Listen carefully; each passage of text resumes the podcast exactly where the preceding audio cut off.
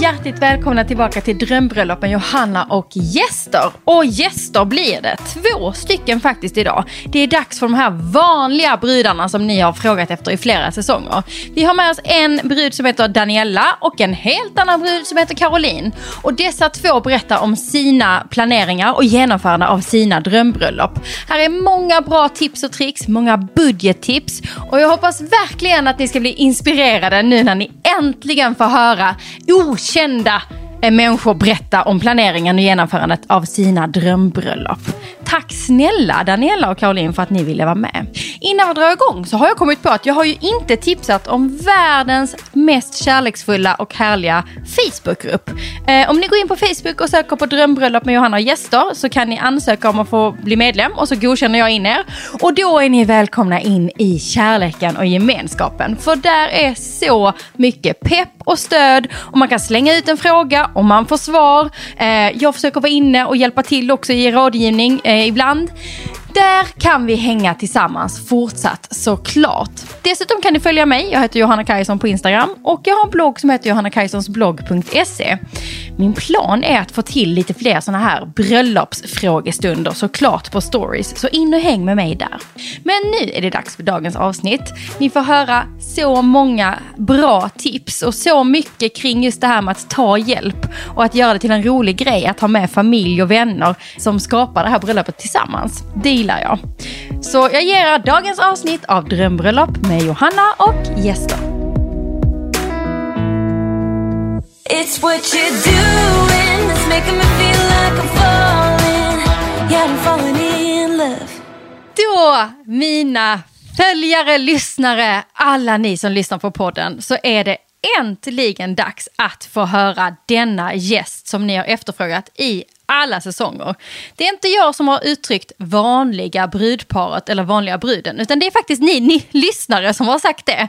Och självklart så har vi tagit in en magisk brud som har gift sig, som idag ska få lov att dela med sig av sitt bröllop. Jag säger varmt välkommen till Daniela.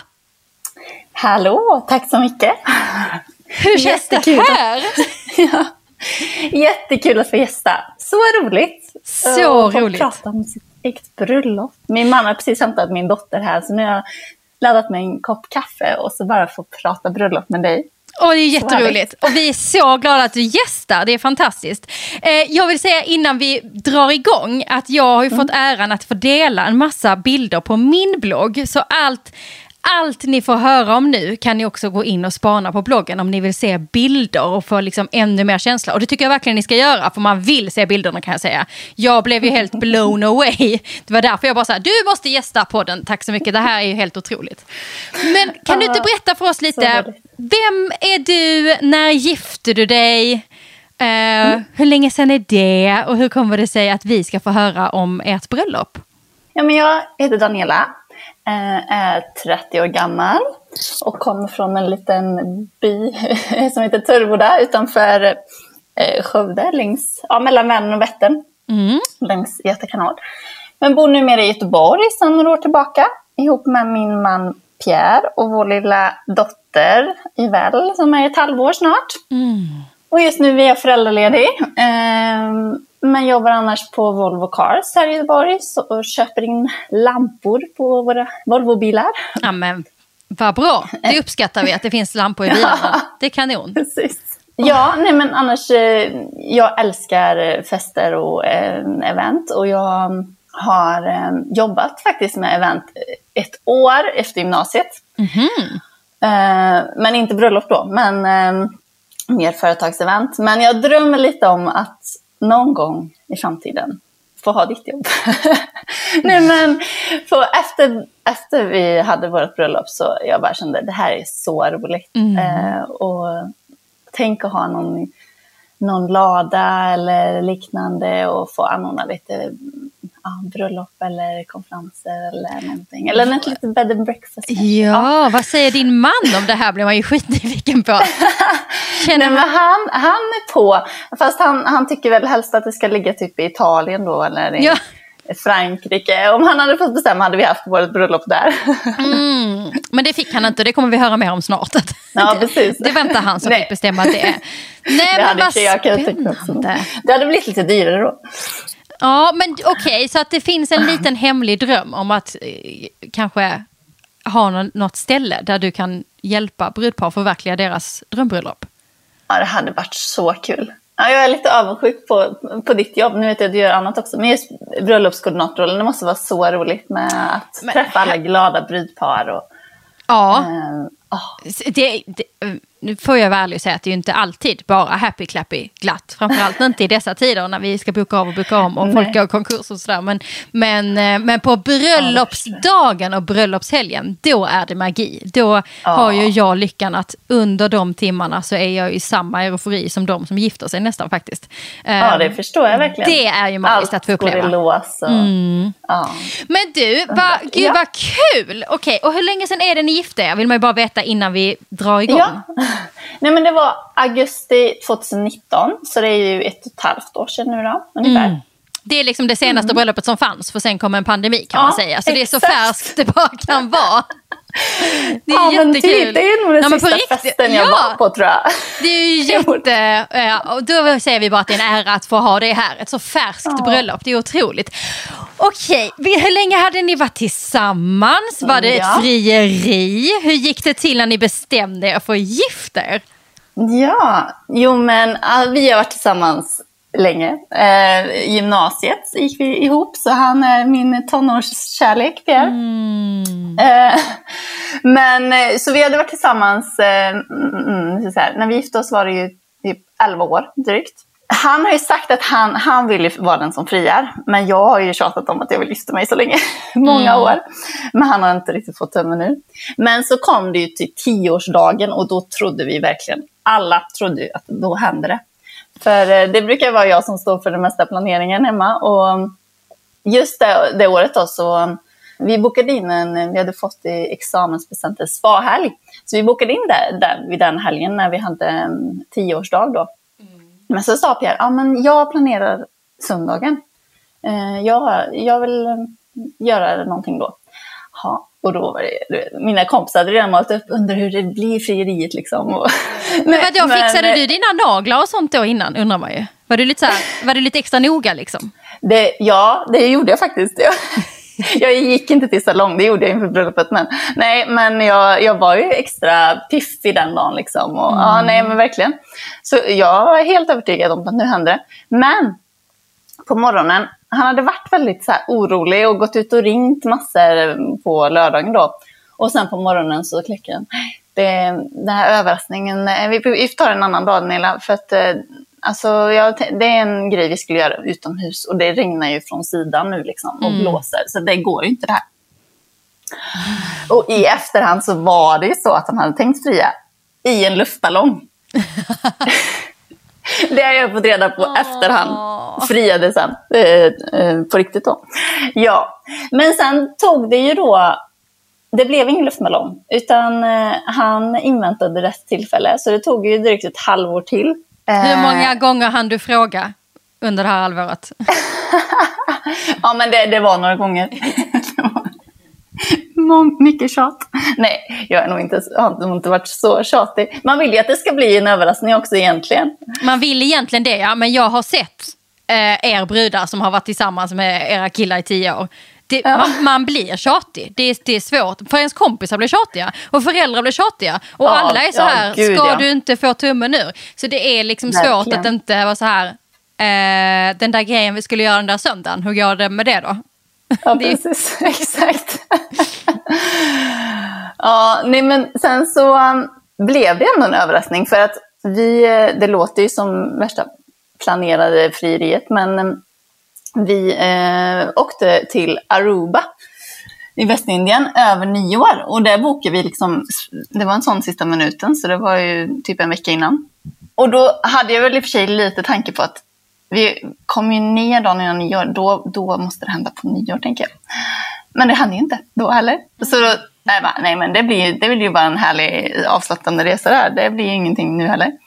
Men så var det så att eh, han hade hittat en eh, ett lokalt band som spelar sån här calypso-musik typ inne i stan. Och så, så föreslog han att vi ska inte gå längs stranden och gå in till stan liksom, längs med strandpromenaden där på Eagle Beach tror jag det Ja, men det kan vi göra, så jag. Och så, så köpte vi lite öl och tog med oss ner till stranden och satte oss där i solnedgången. och då hände det. Och då blev det det här riktigt magiska, liksom, gå ner på knä och i solnedgångar. Det var så magiskt. Ja, helt otroligt. Jätte... Och du var inte beredd? Nice. Du hade liksom inte, inte Nej, du satt inte redo med handen lite så framåt redan. Utan, så det kanske var jättebra att det blev så där, tänker jag då. Ja men verkligen. Det var ju så roligt. Mm. Uh, så vi fick gå fyra på den här lilla, eh, till det här uh, lokala bandet som spelade sen då efteråt. Och så hade vi väl typ satt hela gästlistan efter det, efter det badbesöket. Det är ju perfekt. Gud vad kul. Så ni, det var liksom ja. ändå så här, han friade så var det så här, nu ska det planeras bröllop. Det var det ja, som men hände. Du, det, det visste ju han att när jag väl friar då, är det ju, då vill ju Daniela gifta sig ja. imorgon helst. liksom. Och hur lång tid fram la ni bröllopet då? Ja, men alltså det blev ju lite så här. Det här var i januari då, 2019. Eh, att få ihop ett bröllop samma sommar går det. Eh, var ju liksom, för det, det, var ju, jag ville, det blir bröllop nu i år. Liksom. Mm. Det var min, min tanke.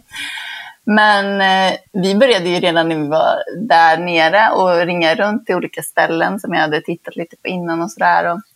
Jag blev ju dumförklarad så många gånger. Menar du i år? Menar du inte nästa år? Liksom?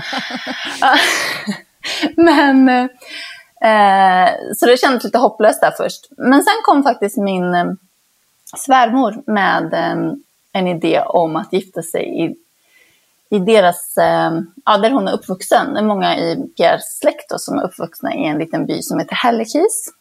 Då ringde vi runt till några där och då visade det sig att det fanns två datum kvar på eh, ett ställe som heter Hällekis säteri.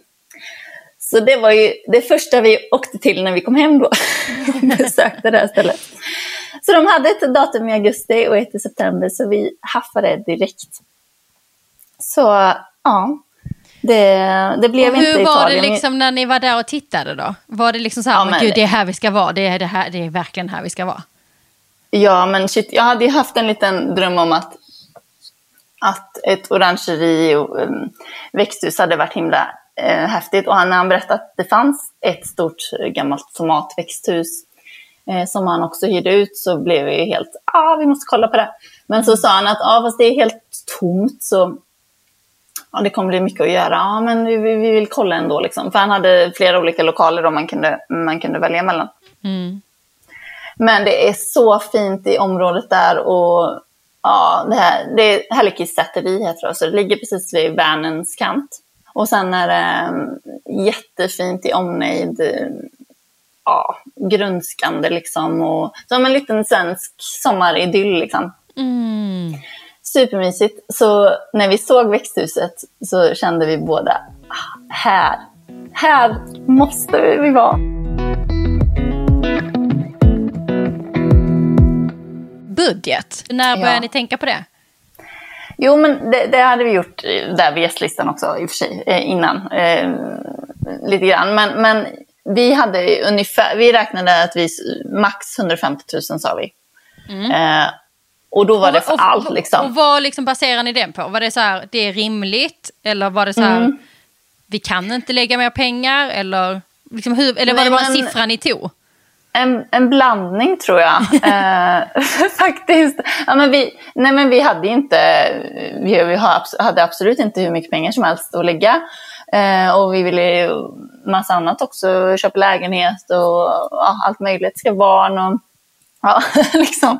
Eh, så man, man, nej men 150 kändes rimligt eh, för att matcha den gästlistan vi också hade. För vi hade ganska stort bröllop ändå. Ja, vi bjöd in 120 gäster och vi mm. blev väl typ 110. Mm.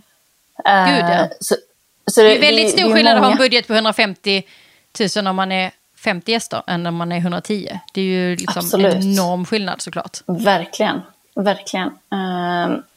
Nej, så och man kan ju lägga hur mycket pengar som helst på bröllop. Men, eh, nej, men vi fick ju verkligen tänka till eh, just med budgeten. Eh, alla, ja men vi gjorde så mycket själva, jättemycket själva verkligen. Eh, men vi ville inte att det skulle kännas budget heller, utan vi ville ju att det skulle kännas sådär pampigt och Ja, ja exakt. Mm. Vad var liksom ledorden? Vad var så här? Vad kändes, hur skulle det vara? Vad var känslan? Vad var viktigast? När ni började planera? Vi satsade ju mest på växthuset. Det var där festen var då. Vi hade mm. vigsel i ett kapell och sen så hade vi festen i växthuset. Och sen var vi också i en rosenträdgård som tillhörde, ja, var, som bara var ett stenkast från växthuset och hade liksom mingel och tårta och ja, kasta brudbukett, massa mingel där.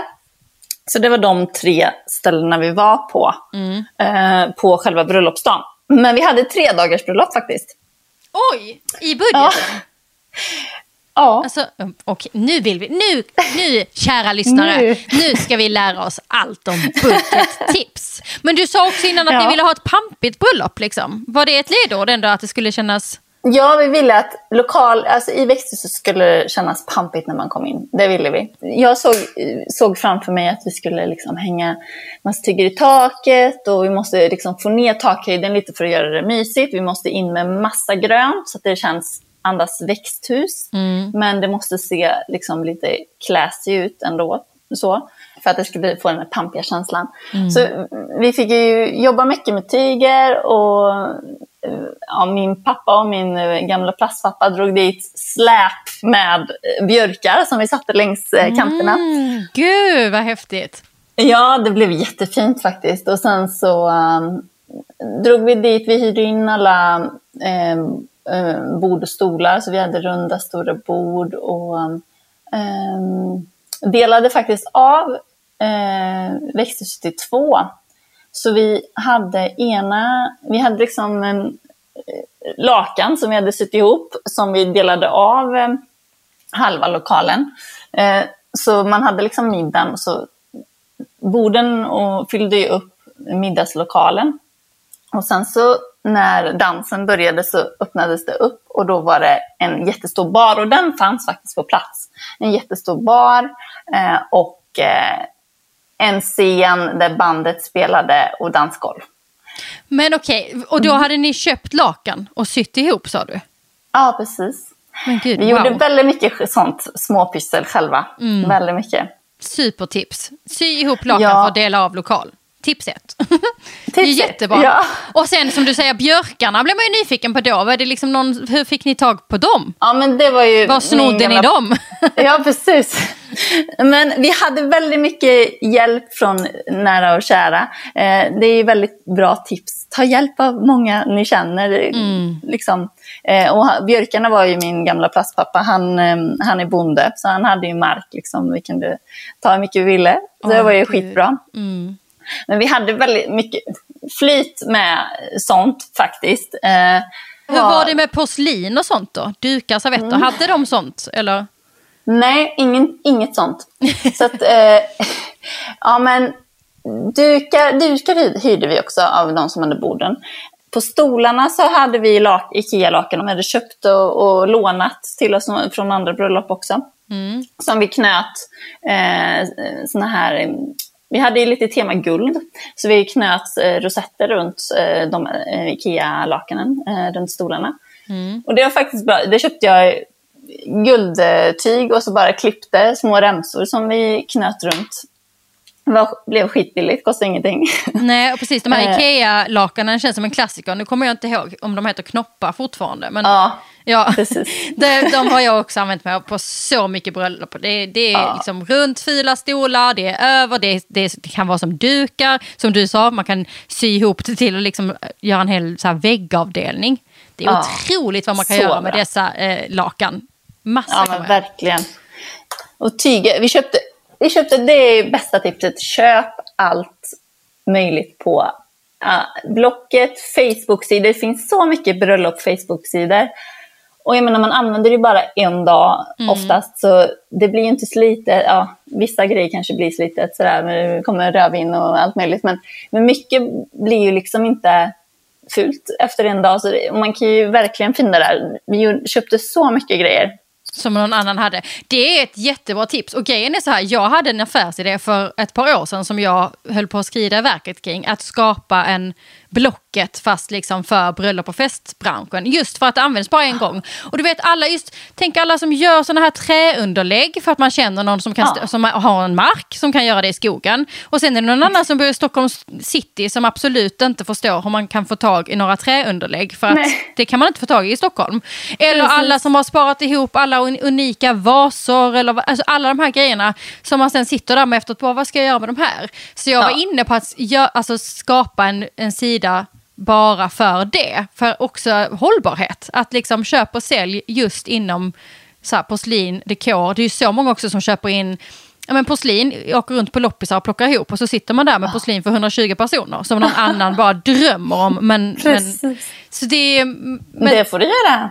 Det, blev det hade ju gått hur bra som helst. Ja, nej, jag ger den till någon annan. Någon som lyssnar kanske vill göra det. Men det är ju fantastiskt också att faktiskt kunna få ärva någonting, att ha något som någon annan har fixat. Det är ju helt Annan otroligt. Alltså jag köpte på Blocket ris, vita rislampor, stora runda vita rislampor ah. köpte jag till vårt bröllop. För... Med!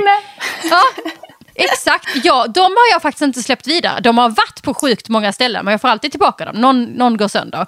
Men ja. de har varit på så mycket fester, dessa runda rislampor. Och de, de kommer liksom få vara med hur länge Det är en historia till. bakom dem nu. Ja men det är jättefint att faktiskt kunna göra så. Och uh. låna ut till vänner, så här, någon hade jättemycket vita filtar, låna dem då.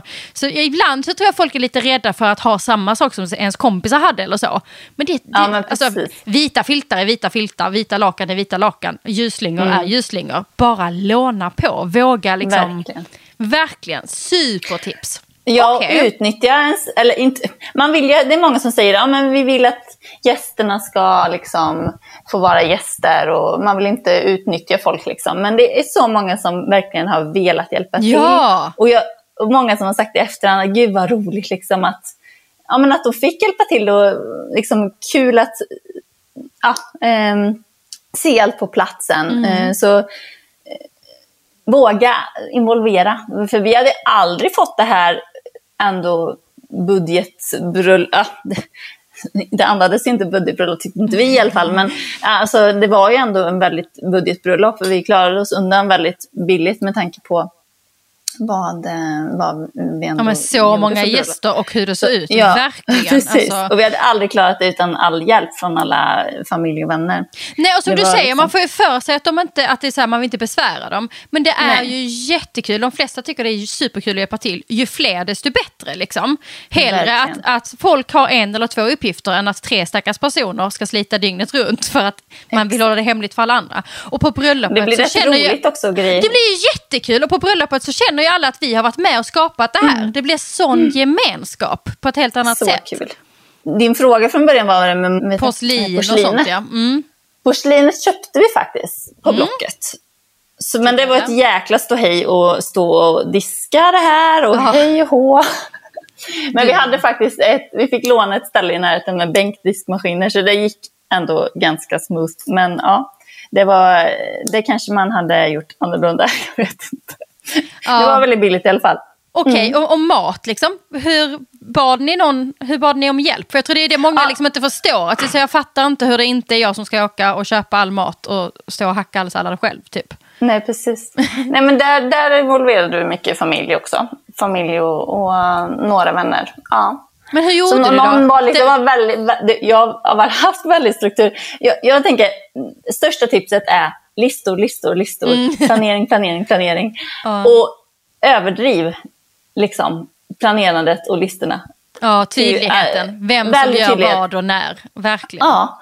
Eh, vi hade ju liksom, ja men Albin, du är ansvarig för att det ska finnas den här ölen kvar här, liksom, mm. i det här skåpet. Typ. Nej, men, nej, inte riktigt så, men nästan. Alltså, du är ansvarig för att bära ut och se till att det finns sallad och du är ansvarig för att det ska finnas bröd kvar. Ja, på den nivån var det, så man hade verkligen en, en liten uppgift. Och då blir det inte så tungt heller, för nej. då får man en, en liten uppgift. Och sen, ja, det flöt på väldigt bra. Men sen är det ju några, såklart, familjen har ju dragit har ju gjort väldigt mycket och uh, fått hjälp till väldigt mycket. Men på själva bröllopsdagen så, så hade de ju egentligen inga, ingen större uppgift i alla fall. Vem lagade all mat? Mm. Nej, men vi, hade, vi grillade på plats. Så vi Mm. hade en stor grillvagn typ som eh, vi också fick låna faktiskt. Så, så eh, där stod mammas ex och min pappa, eh, eller mammas särbo förlåt, och, och min pappa och eh, körde och grillade helt enkelt. Alla Ja. var inte med på fredagen, men vi- de som ville. Ja. Det, var, det som var så himla bra med det här stället var ju med att man bara promenerade ner från festplatsen. Eh, Så ja, det bröllopet var på lördagen då. Typ 10 minuters promenad ner till precis vid världens kant så låg det en stor camping. Och där fick vi vara på fredagen. Och där hade de ett jättestort tält som vi fick nyttja. Så vi hyrde upp he- typ hela campingen, alla småstugor och så. Så ah, typ alla gäster bodde där. Ja, Det var jättekäckt. Mm. Ja, Vad hade du på precis. dig på fredagen vill man veta då? Då hade jag en eh, väldigt blommig eh, orange, eh, eller det var massa färger, men blommig klänning i orangea toner. Fredagen var det nere på campingen i ett stort tält. Lördagen var i växthuset och rosenträdgården. Och sen på söndagen så var det på samma ställe fast de har ett café som eh, ett trädgårdscafé eh, i anslutning till den här stora rosenträdgården. Så mm, de hade vi eh, pratat med, så man fick anmäla innan att man ville ha brunch. Så- det var inte någonting vi bjöd på, utan det fick folk eh, ja, eh, stå för själva. Mm. Och det är väl väldigt rimligt. Det var ingen som tyckte ni var snåla för det väl? Nej, Nej, det är Och det var jätteviktigt att säga. För det är många som, med det. ja, och det är många som får för sig att man inte kan ta något betalt alls. Liksom. Ja. Men om man har drop-in, det är likadant på fredagen om man är i ett citybröllop till exempel, om man ska vara på någon bar eller så. Man måste inte bjuda om det är lite mer så här AV och frivilligt och drop-in. Då kan det också vara så här, Nej. vi kommer hänga här i den här baren, sväng förbi. Och då är det också rimligt att man kanske får ett glas och sen får man ta, köpa resten själv i baren.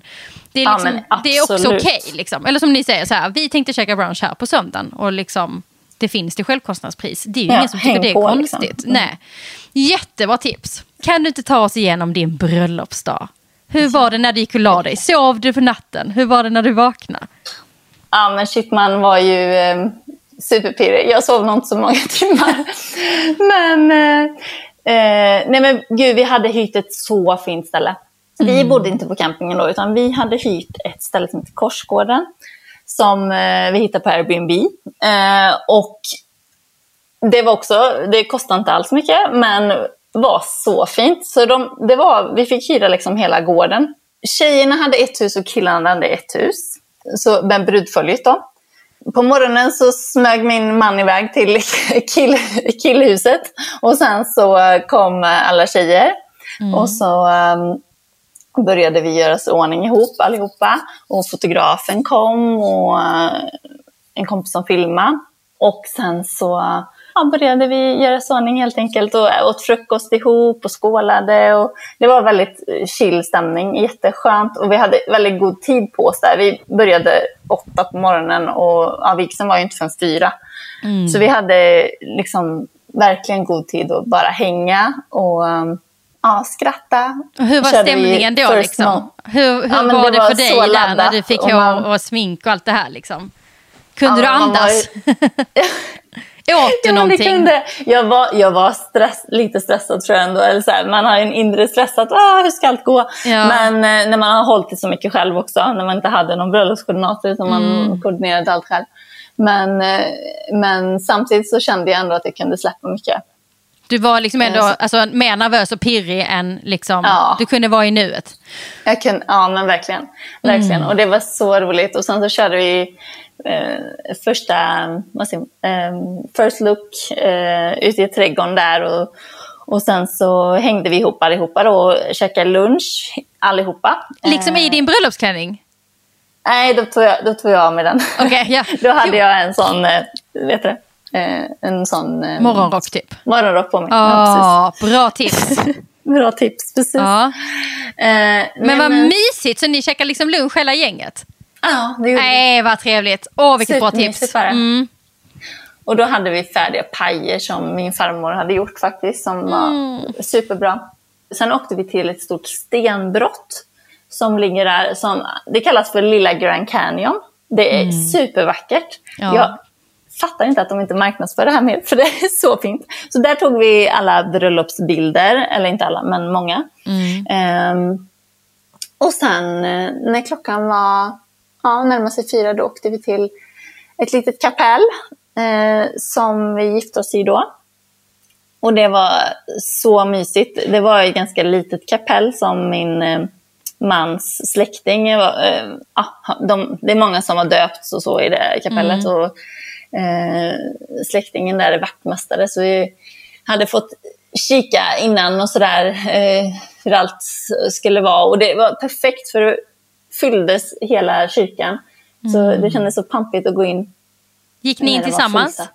Ja, det gjorde vi. Gick tärnorna före eller efter? De gick före. De gick före, med marskalkarna mm. eller? Mm. Och sen och kom ni? En näbb. Ja. sen oh. kom ni. Shit, ja, var hur var det då? Hur var Nej, det, var, det, var jätte, det, var, det momentet var jättekänslosamt för oss båda. Mm. Eh, och sen släppte det. Man var, jag, jag trodde inte jag skulle vara så nervös inför vigseln just, men det var jag.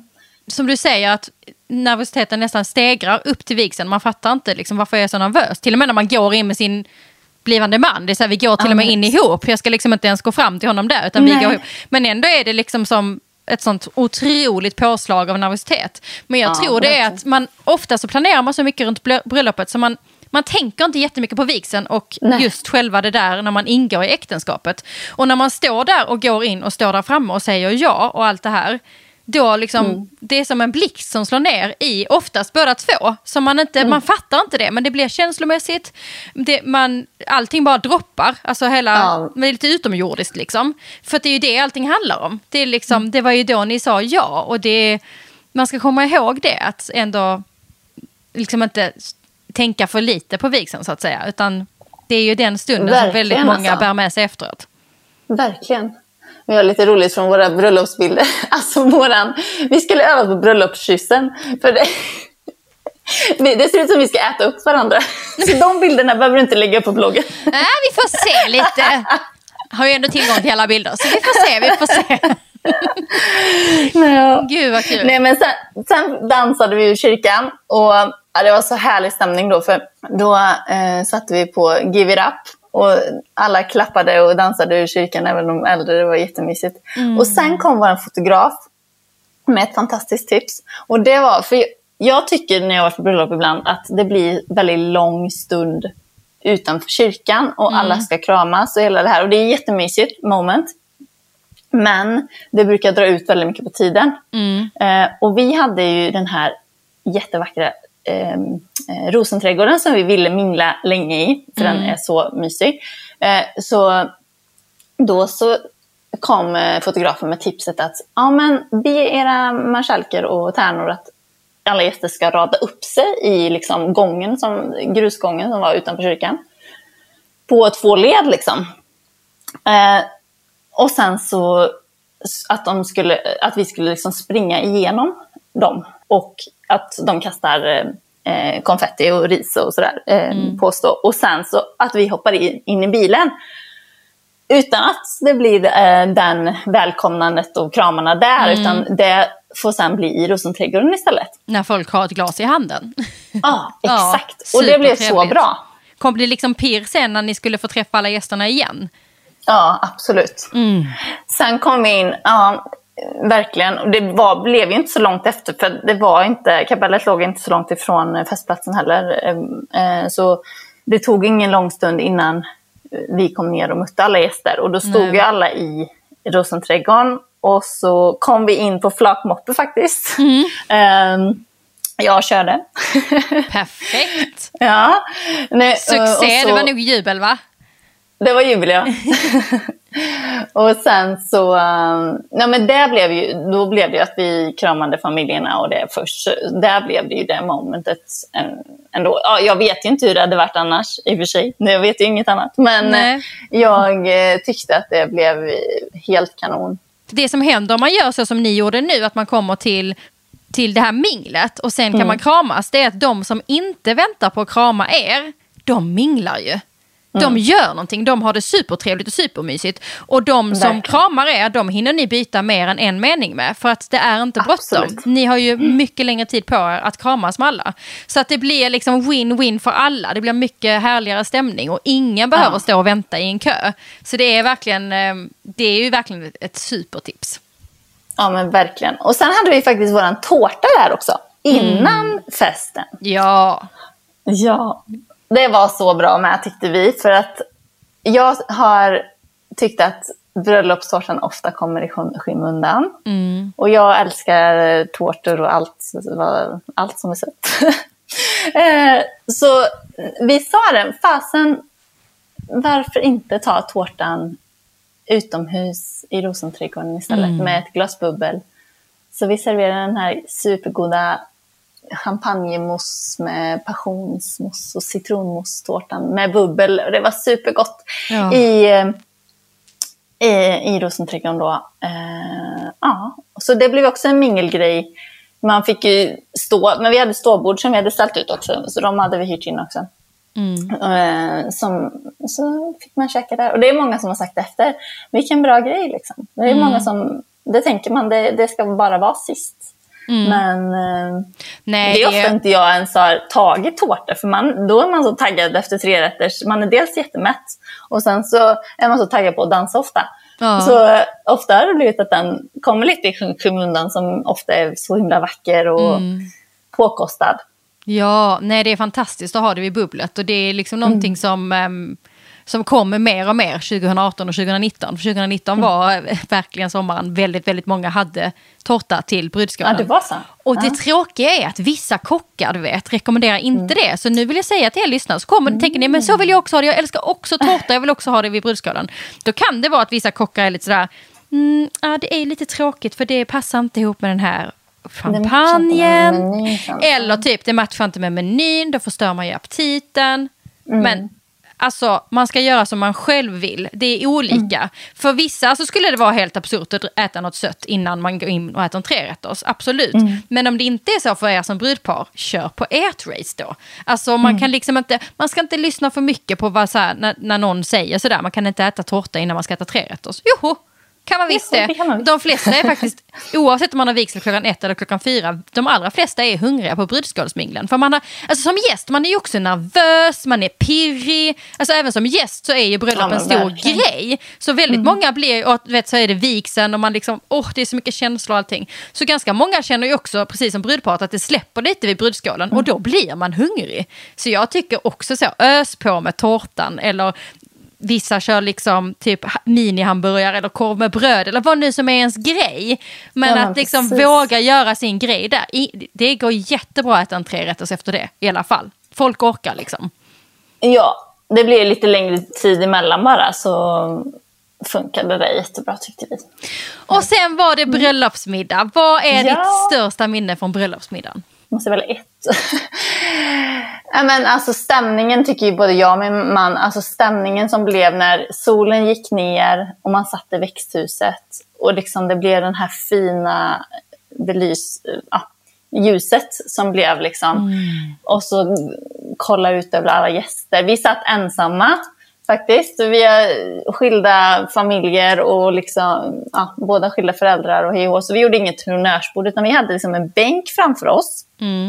Så där kunde vem som helst komma och sätta sig en stund och prata med oss under eh, middagen. Hur var det Eh. liksom när ni satt själva? Jag tänker typ precis när man äter. Då sitter ju alla Ja, äter. men- Då satt ni själva. Hur var den stämningen mellan er då? Så bra. Alltså, Mm. Vi är så nöjda att vi gjorde så här. För att det var så härligt att sitta och bara supa in all, ja, all kärlek från alla talspex och allting som hände. Mm. Och var vi liksom. Vi kände att verkligen att vi kunde njuta. Vi behöver inte ta hänsyn till någon annan som satt bredvid oss på, vår, på var- vardera sida. Och vi kunde liksom sitta och skratta och skåla med varandra. Ja, det var ja, superbra Det faktiskt. blir som Så- en liten date. Det är som att man får ha en Ja, faktiskt. mellan happeningsen. Så får man liksom uppleva det själva tillsammans på ett ganska intimt sätt i denna dag när man är i 110 ögons Ja, liksom, verkligen. blickfång hela tiden. Men en grej som var så rolig, det var alltså vår, det är också ett bra tips. Välj ett toastpar som är eh, bra. nej, men, nej, men som ni litar på, som är strukturerade. Och, alltså, jag måste ge dem som jag hade cred, alltså min bror och, och eh, en tjejkompis. De gjorde det så bra och hade så mycket små överraskningar. De körde igång tågdans, rätt vad det var så drog det igång så här, samba, samba och så musik liksom. Och så massa partyhattar och grejer och så var alla uppe på dansgolvet mitt i middagen.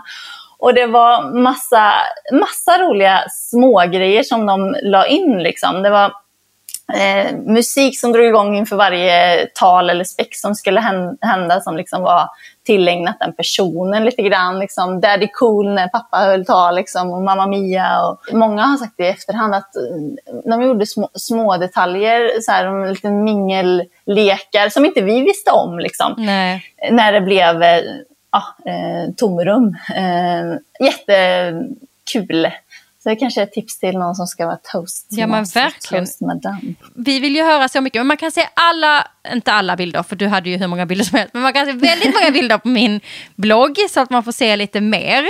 Vad är ditt yes. tips till de som sitter och planerar bröllop nu 2021 eller 2022 eller 2023?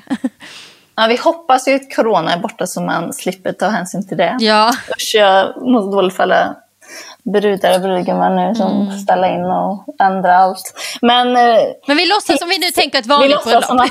ja, precis. Nej, men försök att njuta av hela resan. Eh, planera i god tid och ta höjd för eh, tidsmässigt för eh, allting mm. ni ska göra, om ni ska göra mycket själva.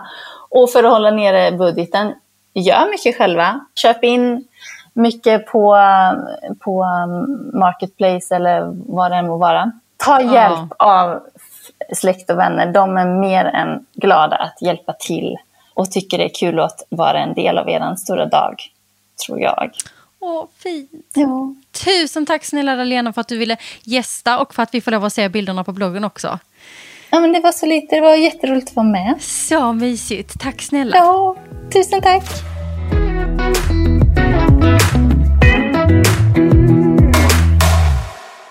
Har du någonsin funderat på vad är det som ligger bakom de här vackraste av de vackraste ringarna? Jag pratar såklart om vigselringen, förlovningsringen, the ring. Har du precis som jag klurat lite på vad är det som ligger bakom och hur går det egentligen till? Det tänkte jag att vi skulle prata om nu när såklart vår fantastiska samarbetspartner för årets säsong av Drömbröllop med Johanna Gäster är här med oss igen.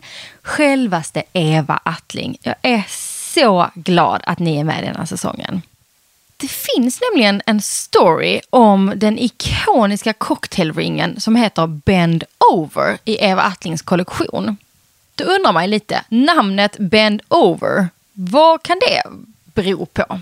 Bend over and you might get it, citerar Eva Attling när hon pratar om den här Bend over-kollektionen. Och namnet på kollektionen har skapat så mycket uppmärksamhet och det kan man ju för sig förstå för att det kan ju tolkas på många olika sätt. Men det är också det som är meningen med egentligen alla Eva Attlings produkter. Namnet är noga utvalt för att knyta an till den ja, men karismatiska bryggan som är böjd över stenen på ringarna. Men som med många andra av Evas kollektioner så är namnet fritt att tolka för den som väljer att bära den. Man kan såklart se den här ringen på hemsidan och man kan läsa hela storylinen bakom den. De här fantastiska cocktailringarna görs på beställning av Guldsmedarna i Eva Attling-ateljén som finns i Stockholm. Och det här är någonting av mina favoritgrejer med just Eva Attling. Att det är en svensk produkt som skapas i Sverige och att alla stenar faktiskt handfattas när du har valt din ring. Så att den, den görs just till dig. På evattling.com under The Journal kan ni hänga med in i ateljén. Och där finns den här populäraste varianten av den här bend over-ringen som skapas och man kan få se hur det går till. Man får se till exempel när ringskenan tillverkas, när ringen löds, filas, borras, slipas och när ädelstenen ska placeras. Och det är precis så som era vigselringar också skapas. Det är superspännande att kolla på. Just den här ringen då, bend over-ringarna, eh, där så slipas den här ädelstenen på det som sättet som är det mest populära, liksom den mest populära stilen kan man nästan säga. Den heter smaragdslipning och ni som är på jakt efter öringar, ni har ju redan stenkoll på det här, det fattar ju jag. Denna liksom typ av slipningen den gnistrar inte på samma sätt som till exempel en briljantslipning som också är ganska populär. Eh, men den har en mer dramatisk reflektion i ljuset. Och det är precis sånt här som vi kan lära oss av experterna när vi pratar med dem i butik till exempel eller om vi bokar ett digitalt möte med dem eller om ni kan chatta med rådgivarna online. Så är det sånt här som man själv inte kan. Jag är inte diamantexpert och det kanske inte du heller är. Så att det är så viktigt att prata om liksom, lyssna på deras här expertis. Jag hade ingen aning om att de kan så här briljera och gnistra på olika sätt till exempel. Många tror att ädelstenar innehåller vissa typer av energier och besitter olika typer av budskap som i årtionden har använts helande och med magiska syften, liksom beroende på färgen på ädelstenen. Det sägs till exempel att akvamarin stärker relationer, vilket ju är en perfekt grej att ge bort i gåva. Och akvamarin är precis den ädelstenen som är med i den här bend over-ringen som jag pratar om just nu. Det sista och pilligaste steget i tillverkningen som ni kommer kunna se om ni går in på evattling.com det är att passa in bandet så det ligger fint mot den här liksom, ädelstenen så att allting sitter perfekt. Och innan ringen skickas ut till den här lyckliga ägaren varför är inte det jag? Tänker jag nu spontant, varför har inte jag den här ringen? Jag blir helt kär i den. Då poleras den såklart och så tvättas den i ultraljudsbad. Och just den här ringen är i vitguld, det är till exempel min favorit. Och sista steget är rodiering för att få till den där fina vita ytan som är så otroligt vacker. Så det är ju så många steg som ligger bakom alla de här detaljerna. Och det är just den här bend over-ringen som man kan läsa mer om på evaattling.com. Men precis likadant kommer din vigselring skapas. Så att in och kika på hela den här storylinen och såklart kika runt i sortimentet. Och nästa vecka är det faktiskt så att Eva Attling herself gästar mig och vi ska få höra lite mer om arbetet bakom och hur hon tänker när hon tar fram de här otroliga namnen, fria för tolkning och alla de här tankarna som ligger bakom. Jag är så glad att ni är med oss och sponsrar den här säsongen. Utan er hade vi inte haft någon podd. Tack snälla, bästaste, finaste Eva Attling. Så mina älskade lyssnare, nu har jag med mig en till sån här vanlig brud som ni har önskat att de ska få gästa. Och i år så har vi med oss två stycken, vilket är så kul. Och denna bruden som ni ska få höra om hennes planering för deras drömbröllop nu. Caroline, berätta lite för lyssnarna, vem är du? Jag heter Caroline, är 32 år gammal och bor i Göteborg tillsammans med min man och vår son som är tre och jobbar mm. som eh, butikschef på en inredningsbutik i stan. Och det är ju faktiskt så att jag ska börja med att säga att jag har fått lov att blogga dina bröllopsbilder. Så att allt vi pratar om kan man in och inspireras av på min blogg. Och sen om man vill vara lite mer nyfiken på dig, vem du är, så kan man kika in på din Instagram också. Vad heter du där? Där heter jag C. Ulkner. Exakt, så vill man spela in där kan man göra det också. Och idag så ska vi prata om eh, planeringen och genomförandet av ert bröllop för fyra år sedan, eller hur? Ja, precis.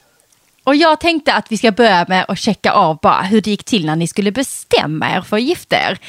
Förlovning, hur gick det till och hur länge har ni varit tillsammans?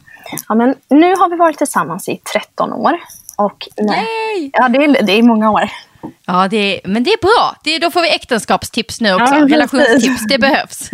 Men vi förlovade oss för åtta år sedan eh, och har varit nu gifta i fyra år. Men det var tråkigt nog kanske när man berättade så här.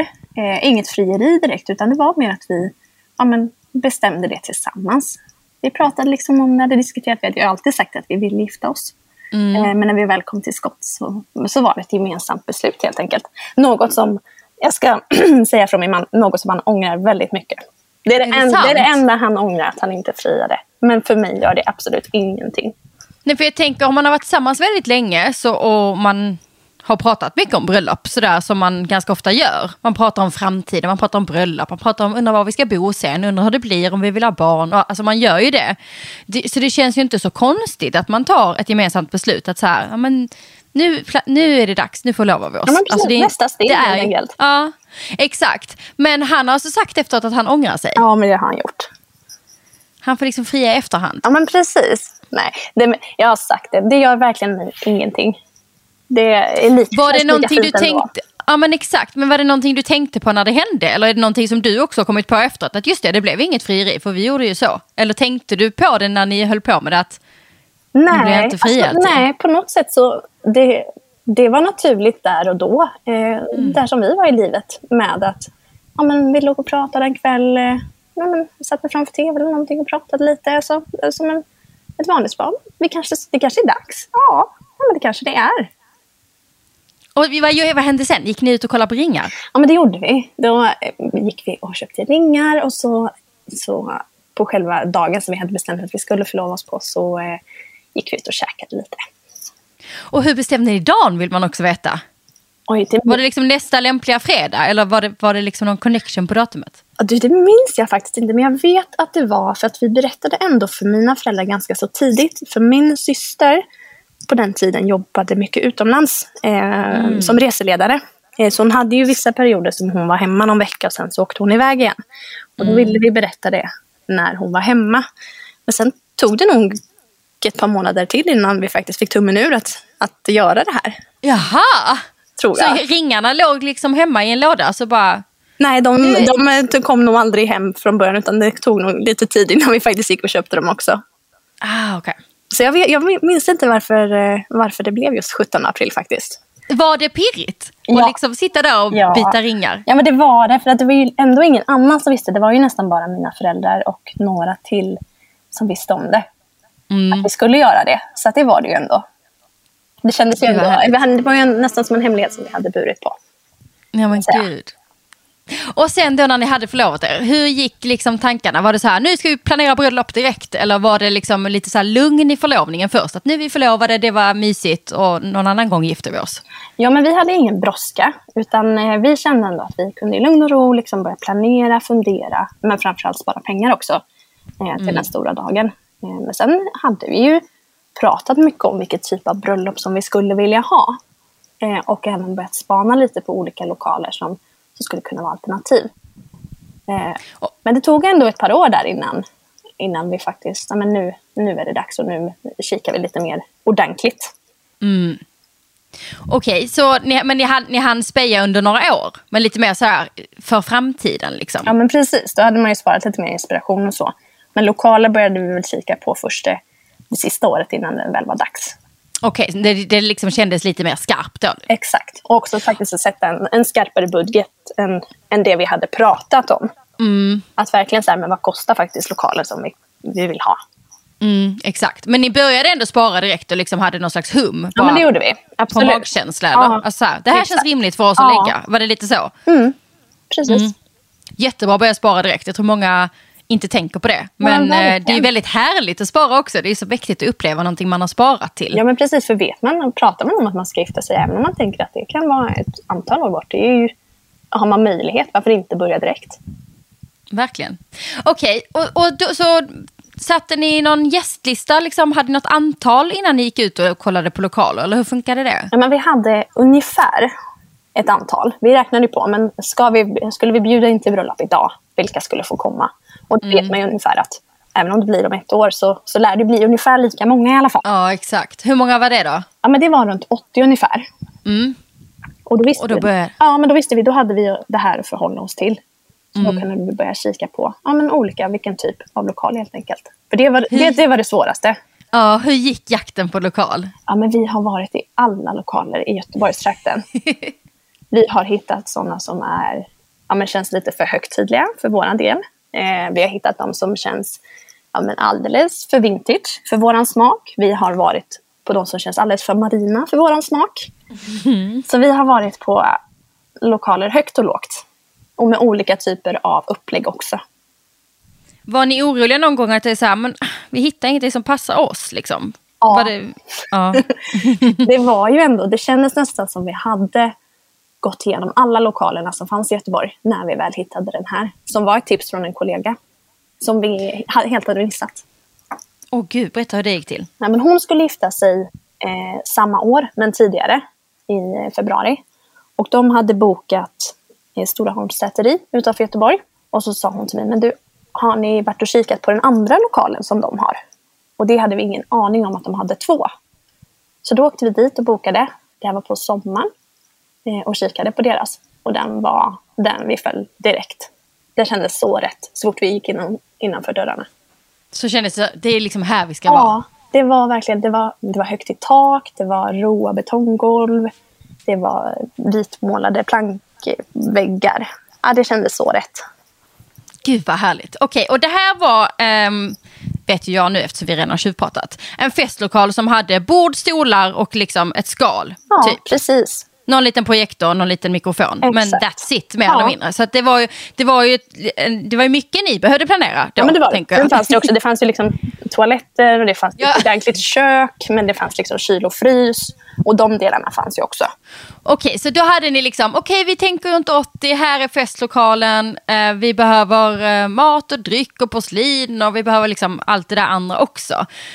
Hur gick liksom, vad, satte ni budget då? Eller hur gick ni vidare när ni hade valt, ja just det, och datum måste ni ha valt det också när ni hittade festlokalen. Hur Ja, gick men det precis. till? Jo, men då var det, vi var på sommaren och kikade på den här lokalen. Och då sa han som har stället då, han sa jag har ett datum i maj. Annars så har jag oktober nästa år. Då sa vi, vi tar datumet i maj.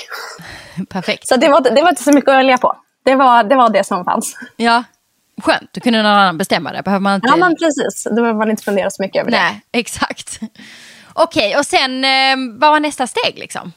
Ja, men nästa steg i planeringen var ju att bestämma de stora eh, utgiftsposterna, vilket då är mat och dryck. Och då började vi kika lite på olika cateringbolag och vad det skulle kosta. Och då valde vi ett cateringbolag som, som vi har använt oss mycket av eh, på mitt gamla jobb. När vi har haft liksom, jubileumsfester och, och sådana saker. Som jag vet funkar väldigt bra. Och som har väldigt god mat. Och som min kollega hade på sitt bröllop. Ja men perfekt. Man, man, ska, man, ska, tips, alltså, man ska ta tips. Ja men använd det som man vet funkar. Ja, alltså det, det är också en liten fix idé nu att, att man, liksom ska, man vill absolut inte ha någonting som någon annan har haft. Så man får för sig att man måste leta efter andra leverantörer. Nej, varför det? Om någon har haft men en leverantör som de är släppa. nöjda med, det är ju bara att ta den. Det är ju guld. Man får, det är sånt där får man bara släppa. Hur, hur var prioriteringarna liksom i, eh, vad var viktigast på bröllopet? Var mat viktigt, att det skulle vara något otroligt? Eller var det så här, men det ska vara schysst mat men vi vill inte ha den dyraste cateringfirman i hela Göteborg? För så viktigt är det inte.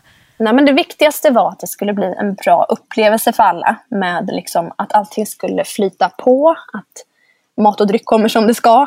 Eh, men framförallt att vi ville ha en avslappnad middag och fest med våra nära och kära. Inget konstlat, inget stelt. Och därför valde vi ett, eh, det här bolaget till exempel, eh, med, eller med eh, buffé. För vi ville väldigt gärna ha buffé. Vi ville inte ha en, en trerätters sittande middag. Och vad, vad, vad var anledningen till det? Nej, men vi ville att det skulle bli lite rörelse, att man liksom minglar lite i kö, man träffar någon annan som sitter på det andra bordet. Att man, får liksom, att man inte bara pratar med någon som man sitter bredvid, att man känner att man sitter, här sitter vi nu. tills, tills middagen är klar. Liksom. Utan det blev ändå lite av, mer naturliga avbrott. Jag älskar de- den tanken, att det blir som ett mingel. Liksom. Ja, men precis. För det, för det är ju jätteviktigt. De, det är ju många som känner varandra också. Och vi vill ju att de ska hinna umgås också. Såklart. Okej, så cateringbolag som kunde laga schysst buffé, liksom. det var det Ja, jajamän. som skulle bokas. Körde ni personal därifrån också? Ja, det gjorde vi. Smidigt. Jätte, jätteduktig personal som vi också visste funkade väldigt bra. Så Och som är vana vid liksom, den typen av mat. Men vi, det porslinet som vi hyrde in hade de tipsat om. Så de var ju vana att jobba med den leverantören. Liksom att ta emot deras grejer, vet hur de, de vill ha det packade, vet vad som kommer. Vet hur allt funkar liksom. Hur gick liksom valet? Höll ni på att välja mycket kring porslin? Eller var det inte lika viktigt? Var det liksom...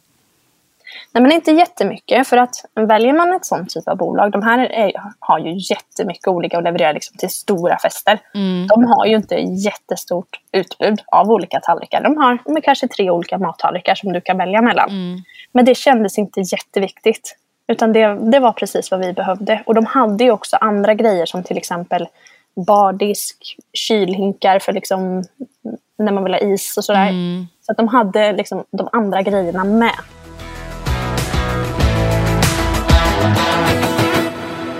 Okej, men då hoppar vi över till liksom mer av dukningen. Eh, Dukar, servetter, blommor, ljus. Hur gick tankarna där?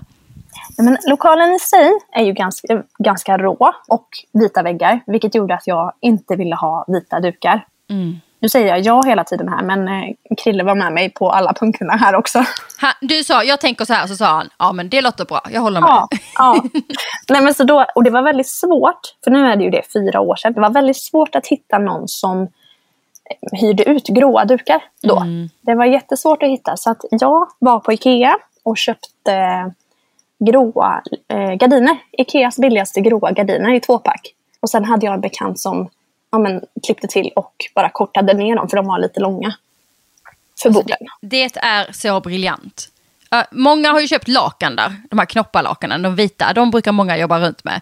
Men att gå till gardinavdelningen, briljant ju. Så smart. Och där finns säkert i alla möjliga färger. Det är fortfarande fyra år senare kan jag säga svårt att hyra in dukar i olika färger. Eh, och då ska vi också berätta, för du berättade för mig innan att ni valde att eh, ha ett sånt här e-bord eh, och inte Precis. runda bord eller så. Ja, Vilket såklart gör det lite lättare just om man ska välja gardinlängder så är de ju raka liksom. Exakt. Och där, jag vet faktiskt inte om vi hade fått plats med runda bord. För det fanns lokalen, eh, man kunde välja. Vill man ha runda eller vill man ha raka bord? Men jag tror faktiskt inte vi hade fått plats med runda. Och jag tycker att det är väldigt trevligt med ett E. Faktiskt. Ja men det är väl jättebra. På servetterna så valde vi att köpa engångsservetter som var lite tjockare, som kändes nästan som tyg. Men som var papp. Som bara gick att slänga sen. Eh, Var och så, hittar ni dem då? Ja, men de köpte vi på... De var från Dunis, som går säkert att köpa på massa av olika ställen. Men jag- vi var på någon sån här som säljer present, alltså presentförpackningar, och omslagspapper och servetter och engångsartiklar och sådär. Och vad sa du, Vi- vilken färg fick de vara i då? De var lite ja, men natur, naturbärsgrå. Naturlinne kanske man ska säga i tonen. Mm. Så gick väl ihop med, med dukarna. Ljus? Blommor? Ljus, ljus och blommor. Eh, vi hade sparat glasburkar. Jättemycket glasburkar. Eh, såna här små barnmatsburkar men också lite större. Under ja, men det året som vi, Mm. vi hade på oss. Och där så placerade vi helt enkelt ut på alla borden med små snittblommor i på eh, borden. Och även med ljus i, blandat med ljus då. Och sen på bröllopsdagen så la vår florist la ut eh, även eukalyptus runt de här så att det låg på bordet som, liksom, som en lång girlang på hela bordet.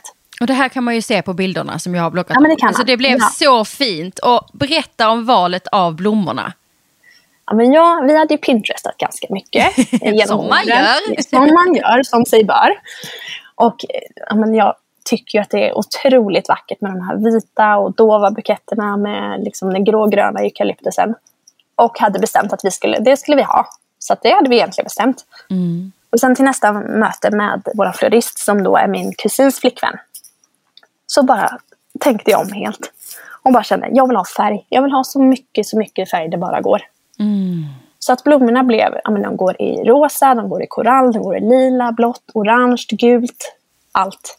Ja men En det är ett väldigt modigt färgval. Det är ju väldigt speciellt. Det är inte så många som vågar gå på det hållet. Så att som du säger att du var inne på det här ljusa, dova först och sen bara pang, vi kör färgexplosion. Det är ett väldigt modigt val. Var du liksom säker på det när du hade tagit beslutet? Det här kommer bli bra. Ja, jag var så säker. För jag kände också, allting annat är, går i naturfärgerna. Min klänning, min klänning är vit. Kan vi inte bara ha någonting då som bara sticker ut? Är du liksom en färggrann människa undrar man ju då. Nej, absolut inte. Då är det ännu coolare. Utan jag bara kände att eftersom att jag, är, jag kommer ha vitt på mig och jag har mycket svarta, vita, beiga kläder.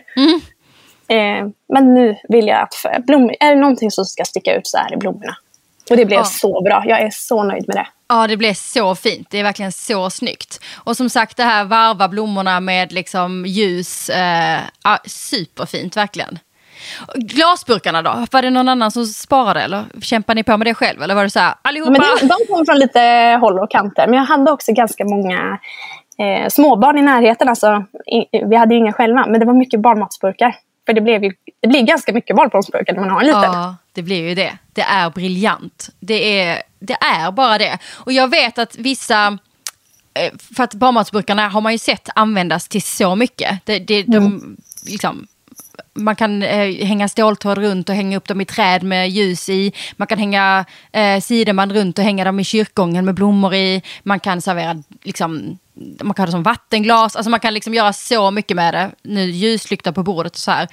Eh, och det är många som säger, ah, men det har man ju sett. Liksom. Ja, fast vet ni vad? Nu säger jag till er. Och, säger jag då, det är världens mest briljanta burk. Liksom. Och det är gratis för att man sparar det som man redan har, det är hållbart. Just att samla på det sättet, att kunna skapa sen liksom sin dekor till bröllopet. Det är så fint. Jag säger bara det, in på bloggen och kolla på hur du gjorde, för att det blev så fint. Ja, men jag är verkligen jättenöjd med det. Och min florist, hon är så duktig. Hon gjorde även tre stycken stora dekorationer till honnörsbordet. Som blev, ja det blev helt magiskt. Jag vet att ni hade lite mer, ni ville sänka taket lite. Ja, men det var ju, alltså den här lokalen, den är ju, nu vågar jag inte säga hur många meter, det är väldigt många meter upp. Ja. För den har ju liksom som en bro som man kan gå över från sida till sida. Mm. Så det är ju, ja, man kan säga fem meter kanske i takhöjd, om inte ännu mer. Så att vi köpte massor av rislampor på Ikea och bara pendlade ner. 50 stycken i olika Ikea. höjder. Man älskar Ikea va? Ja, men det blev väldigt effektfullt. Och då kommer vi in på trycksaker. Ja. Inbjudan, namnlappar. Hur var det med det? Men de gjorde Krille allihopa i datorn. Och så Yay. skickade vi allting till ett tryckeri helt enkelt. Så att vi, eh, jag sydde faktiskt ihop eh, bröllopsprogrammen, de som låg på middagen. Oj! Med eh, ja, men en, en raksöm. Istället för att häfta ihop dem så sydde jag med symaskinen. Det blev väldigt häftigt. Vad hade ni för typ av papper då vill man ju veta. För att det funkade. Eller kan man Alltså, göra det, det på var ju- andra papper? Ja, det var ju inte vanligt skrivarpapper, men det var ju lite tjockare. Ja, men sånt som man mm, ofta har eh, ja, men programbladen och middagsprogrammen i. Gud så bra tips. igenom. Och sen så sydde jag små påsar av eh, omslagspapper. Alltså brunt omslagspapper. Eh, med och stoppade såna eh, puffris. Vad heter det? Som man kan kasta eh, istället för eh, vanligt ris. Ja. puffris. Exakt, vi kallar det puffris nu. Ja, puffris. Eh, som jag sydde ihop sådana små påsar med en liten sån här skylt. Som små jag- papperspåsar liksom. Ja, som man bara kunde riva sönder. Så jag sydde dem i kanterna och fyllde dem och så sydde Ja igen men så bra tips. Fram med symaskinen. Ja, men istället för att häfta och limma och tejpa. tyckte jag det var Ja, lite kul. jättesnyggt ju. Gud vad bra tips. Så vi hade, vi hade ett gediget middagsprogram vi hade skrivit om alla gästerna, vilket vi tyckte var väldigt kul. Mm. Bra jobbat, det tar tid. Det där Det tar, ju tid. Det tar väldigt mycket tid. Men vi var väldigt noga med att börja med det. Alltså, vi visste ju direkt vilka som ska komma. Så fort Ja. man kommer på någonting, sitter man på lunchen och kommer på någonting om någon, ja, men skriv ner det direkt. Ja, det är så bra tips. För man kan inte sitta och komma på om 80 gäster veckan innan. Det är helt Nej, omöjligt. nej, det går inte. Och det där med att så här, nu, när ska vi göra gästhäftet? Vi gör det senare. Och så tänker man att man ska Ja. sätta sig en kväll och Nej. göra det. Ja, men vi gör det då. Nej, alltså det blir, man blir hjärnstopp. Liksom. Det går inte. Så det är jättebra tips. att Har man en tanke om att man vill ha gästhäfte så ha ett litet dokument som är levande under hela året och bara fyll i. Liksom. Exakt. Hur var inbjudan? Gjorde ni den själv också då? Ja, men det gjorde vi. Eh, Så vi gjorde den, allting gick i samma stil. Det var men vitt och med lite grönt. Och sen eh, naturpapper på kuverten och sådär. Så det var allting gick i samma, precis som vigselprogrammet och även eh, festhäftet som var på, på festen då. Det känns som att liksom ni valde, ni slash du, eh, eller ni. Ja, vi- vi faktiskt. Vi, okej, vi. Det känns som att ni valde, ja, men så här, vi väljer var vi lägger krutet och där gör vi det. Men vi har inte en massa småplotter, vi håller inte på med massa annat. Utan vi väljer de här grejerna och så lägger vi krut på det istället. Ja, men exakt. För det kan jag också tycka. Man, är, man, man blir så himla detaljfokuserad när man väl håller på med det här. Men får man inte ihop helheten, då kvittar ju de här små detaljerna. För då ser man dem inte. Verkligen. Okej, vigseln då? Var gifte ni er? Vi gifte oss i Tuve kyrka som låg i närheten av eh, lokalen. Mm. Så en liten kyrka, den rymmer, nu låter det som att det är väldigt mycket, med 150 gäster. Vilket är väldigt lite för en kyrka. Ja, det finns ju absolut större kyrkor. Ja, men hela kyrkan var ju nästan, nästan full. Och det var så mysigt. Det fattar jag. Hur valde ni den kyrkan? Var det för att den var nära eller var den, hade ni någon connection till den? Nej, mest för att den var nära. Mm. Och för att vi tyckte om den. Vi tyckte att den var väldigt, väldigt, väldigt vacker. Vad hade ni för musiker till vigseln då? Vi hade faktiskt endast eh, vänner och bekanta. Eller bara vad vänner och släkt ska jag säga. Som sjöng? Ja.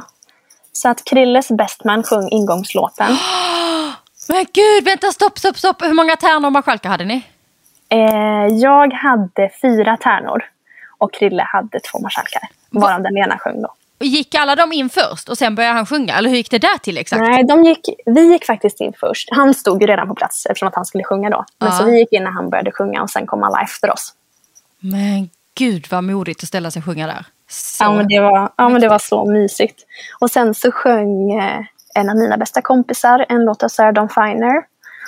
Och sen Kärleksvisan. Och sen sjöng Krilles, två av Krilles bröder sjöng, eh, hade satt ihop ett Håkan Hellström-medley till oss. Gud, Som de körde på gitarr och piano.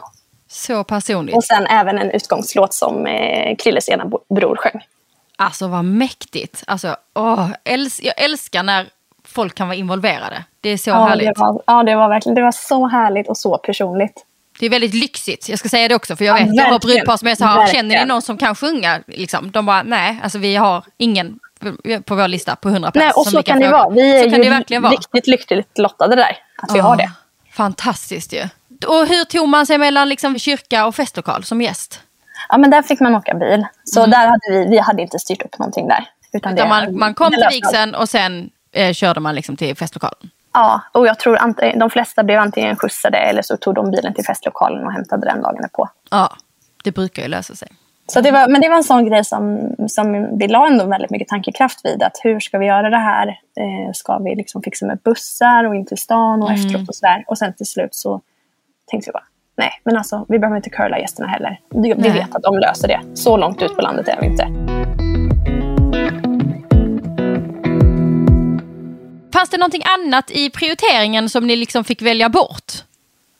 Ja, men jag hade ju en dröm om att kunna ha ett sånt här fotobås som skriver ut sådana fotoremsor. Eh, Det hade jag velat. Men eh, på den tiden, nu säger jag på den tiden mycket, men ja, det kanske är bättre idag. Det fanns inte så många företag som hade det, framförallt inte i Göteborg. Nej. Så det var svårt att hitta. Och de vi hittade, men det blev för dyrt. Vi fick helt enkelt välja bort det. Det var lite tråkigt. Men faktiskt så hade mina tärnor eh, som sitt tal fixat eh, att de hade tagit med sig en sån här polaroidkamera och massor av filmrullar och pennor. Så att den här kameran gick ju liksom runt hela festen hela tiden. Eh, och folk liksom fotograferade till höger och vänster och bara skrev hälsningar på korten Visste, du, visste ni om det innan? Nej, Så fin present. Bra presenttips till oss det som ska gå på bröllop. Ja. Ja, det var så bra. Gud vad bra tips. Okej, ja men så det var liksom den tuffaste bortprioriteringen så att säga. Ja, men det var det. Det var den som sved mest. Och nästan den enda skulle jag nog säga. Så vi kände att nej, men den får vi, den får vi skrota. ja. Ni valde ju buffé och cateringbolag. Drycken. Den eh, åkte Krille och en kompis ner till Tyskland och köpte med sig nästan allting hem. Vi kompletterade lite grann från bolaget också. Mm. Eh, framförallt de eh, alkoholfria alternativen som vi tyckte kändes bättre här. Hur var det att räkna ut hur mycket man ska köpa? Ja, men det är lite lurigt. eh, det blev ganska mycket över på vissa delar, ska jag säga. Eh, det blev ganska mycket vin och ganska mycket öl och cider över. Eh, men det blev inget bubbel över. Och det var tur, för det hade vi ändå kompletterat med från systemet. Så där hade vi räknat lite fel. Men man kan ju lämna tillbaka på Systembolaget, så hellre att man kompletterar lite därifrån. För att känna sig, på det, alltså, känna sig säker. Ja, Att verkligen. inte behöva tänka på det på när man väl är där och då. Ja, men det är ett supertips. Och, ehm, jag kommer inte ihåg om det är två eller tre veckor innan. Men eh, dubbelkollade på hemsidan. Jag för mig att det är tre veckor innan. Som om man har det oöppnat efteråt kan man lämna tillbaka det mot kvitto. Och det är ju bra om man är rädd för att saker ska ta slut. Men sen är det också supermysigt att ge bort efteråt det som har blivit över. För att det är ju liksom ens bröllopsvin eller ens bröllopsöl. Och det är ganska härligt att ha med sig, framförallt om man gift sig i maj, in i sommaren. Liksom. Det blir lite nostalgi över det. Verkligen. Så nu blev man ju så nyfiken på att höra liksom hur det var när det väl var dags. Hur var det dagen innan? Liksom? Var, ni fick ju nycklarna till lokalen redan på fredagen. Hur var känslan när du vaknade dagen innan du skulle gifta dig?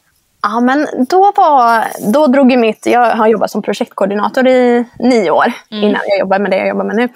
Eh, så att det var ju bara planeringen och genomförandet som bara kickade igång.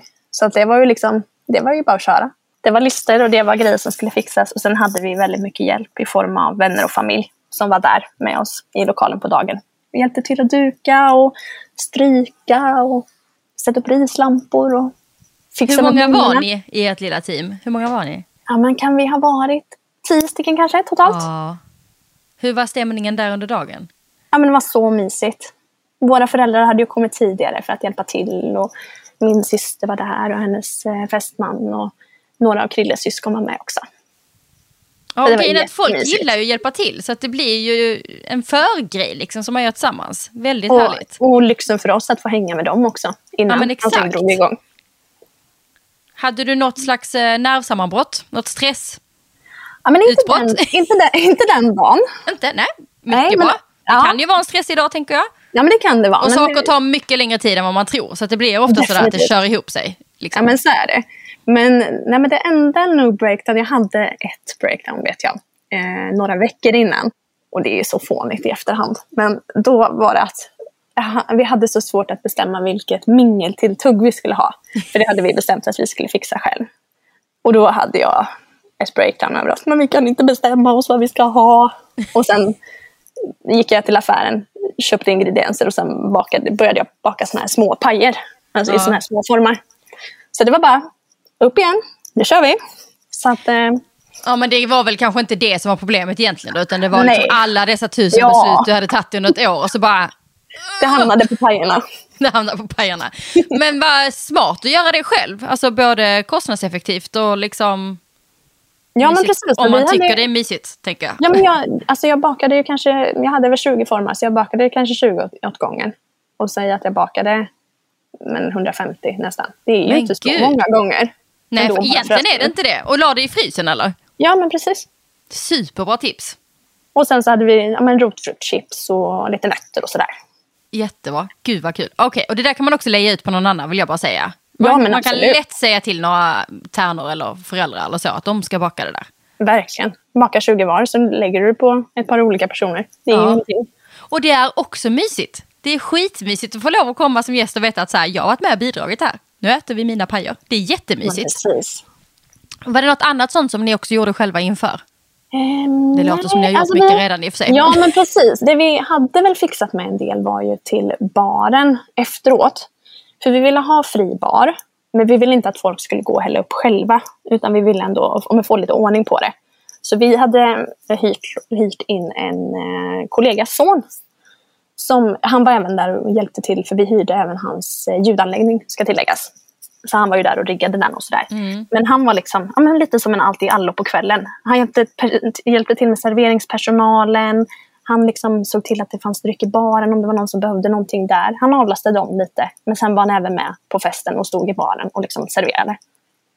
För det är också så här, jag ville inte att folk bara skulle gå... För det är, så lätt att man tar ett glas och så dricker man inte upp det och så bara ställer man Nej. ifrån sig det. Och man kan hämta nytt. Men Ja. ska, ska man ändå gå och säga till någon att jag vill ha en till direkt efter så kan det ändå kännas lite jobbigt tänkte jag.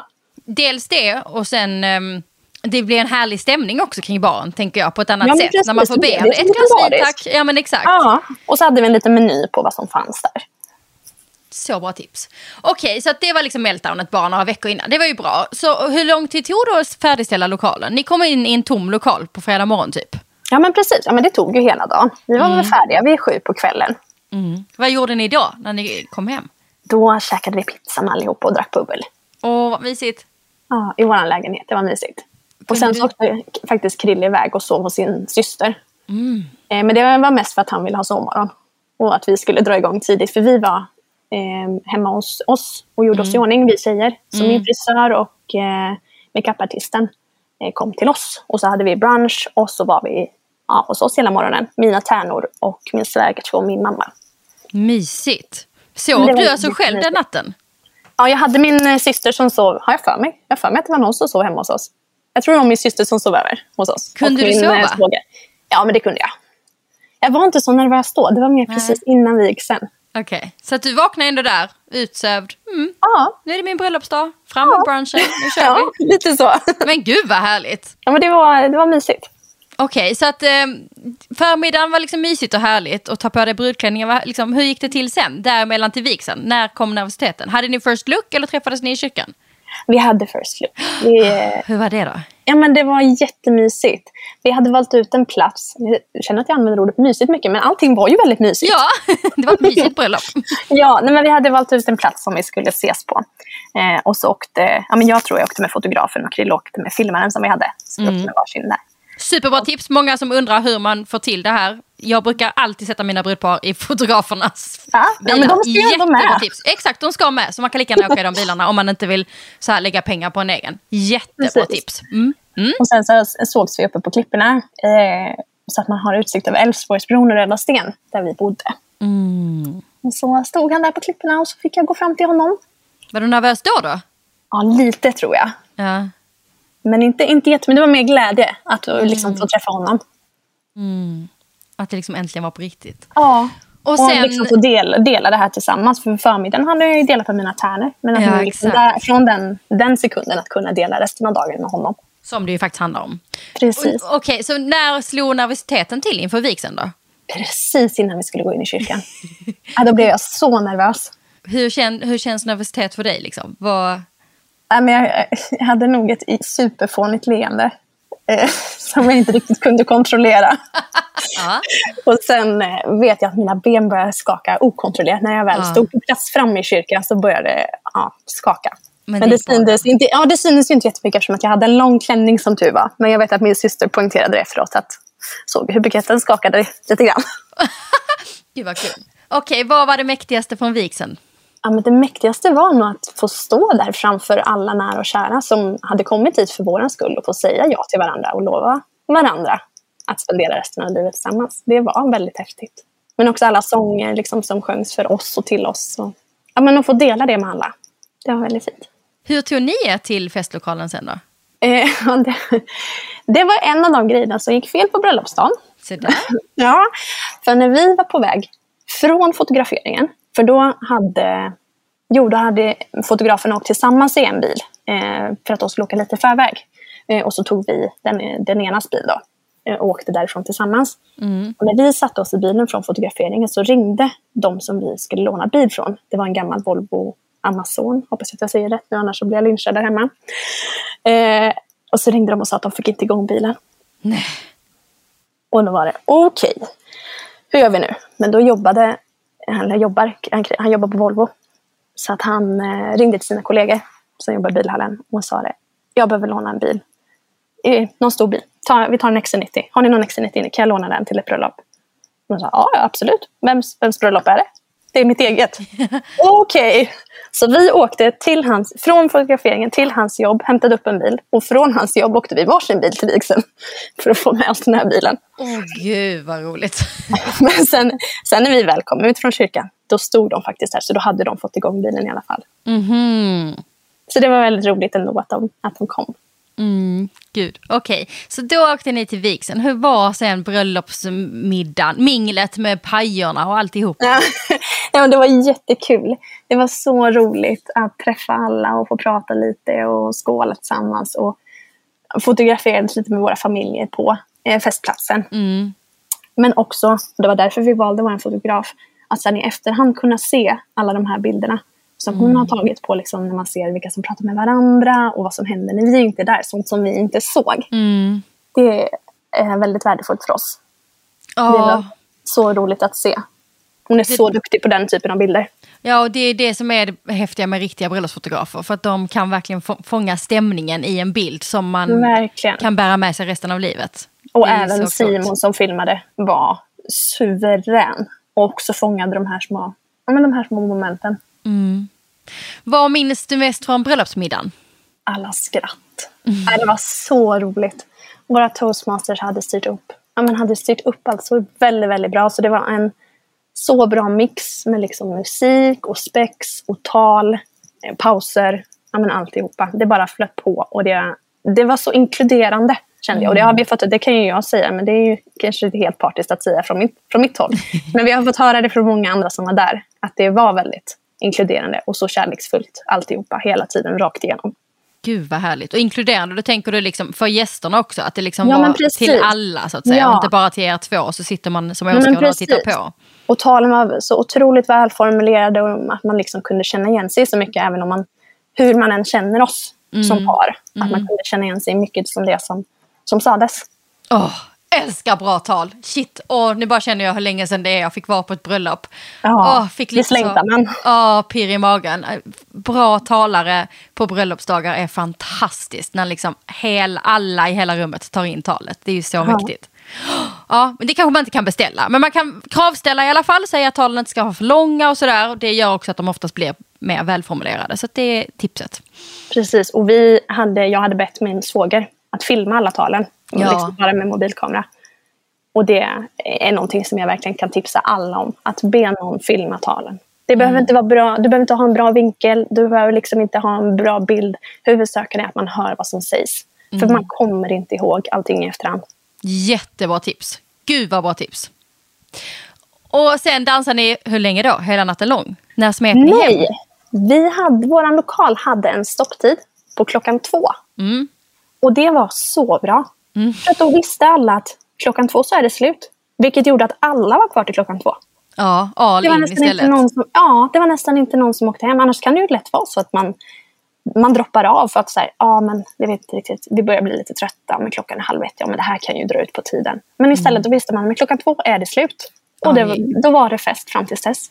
Åh, gud vad kul. Hur var det att vakna dagen efter då? Nej, men det var jättemysigt. Vi eh, sov på ett hotell inne i stan. Eh, och där hade vi även sagt till våra gäster eh, att vi skulle äta brunch dagen därpå. Så att alla gäster som, som bodde på det hotellet, där ingick det. Men att matsalen öppnade bara för oss. Så efter den ordinarie frukosten så stängde de, gjorde i ordning lite. Och så öppnade bara för vårt sällskap klockan 11. Mm. Och så fick liksom, alla som bodde på hotellet ingick ju det. Och sen de som inte bodde där men ville komma ändå fick eh, betala en summa för att komma och äta. Då. Supertips. Så att alla kom ju inte, mm, vilket vi visste. Så att det Ja. var liksom inget, inget som var uppstyrt utan det var mer för att få träffas och prata. Liksom. Mm. Vi ska ändå äta frukost. Vad är dina bästa tips till de som sitter och planerar sitt bröllop nu? En grej är väl att ja, men gör som ni vill. Lyssna inte på vad man ska göra eller vad andra gör. Utan känner man för att göra en sak, men gör det. Det kan bara bli bra. Om det är man själv som får bestämma det. Klokt. Men också att ta några dagar ledigt efteråt. Eller åka iväg på bröllopsresa direkt om man har möjligheten. Att bara kunna landa i det hela och smälta. Det är ju något av en chock på något sätt ju. Ja, men lite. Det hade känts helt absurt att behöva gå till jobbet på måndagen. ja. Det hade varit jättekonstigt. Att gå från den här bröllopsbubblan och det i planeringsfasen som man har varit så länge. Och bara liksom, där var det slut. Ja, gud ja. Det är sant. Och bara antingen bara vara hemma eller åka iväg någonstans. Så bra tips. Tack snälla Caroline för att du var med och gästade. Men det var så Vill- kul. Ja, men det är mysigt att minnas tillbaka. men och vill man se bilderna så finns de på bloggen. Tack, tack, tack snälla för att du gästade. Tack snälla du Johanna. Åh, vad härligt. Det blev ett väldigt långt avsnitt idag, men så kan det ju vara när man har två gäster. Det är ju inte så konstigt. Jag hoppas att ni fick exakt det ni var ute efter. Kom ihåg att kommentera och ratea. Följ podden. Hör av er om ni har något mer önskemål på gäst. Eh, eller bara om ni vill berätta vad ni tyckte om avsnittet. Planera såklart med min bok Herregud. Planera ditt drömbröllop med Johanna Kajson finns överallt där man kan köpa böcker. Eh, och då är jag er koordinator. Jag vet inte hur många gånger jag har känt att jag har fått vara någons bröllopskoordinator utan att fysiskt själv få vara med tack vare att ni har planerat med boken. Jag hoppas så att eh, ni hänger med oss till nästa vecka också. Då kommer Johanna Lind Bagge att gästa oss. Och där har mycket gått tokigt i planeringen och ändå så nådde de såklart fram till just sitt drömbröllop. Tack snälla för att ni följer Drömbröllop med Johanna och gäster.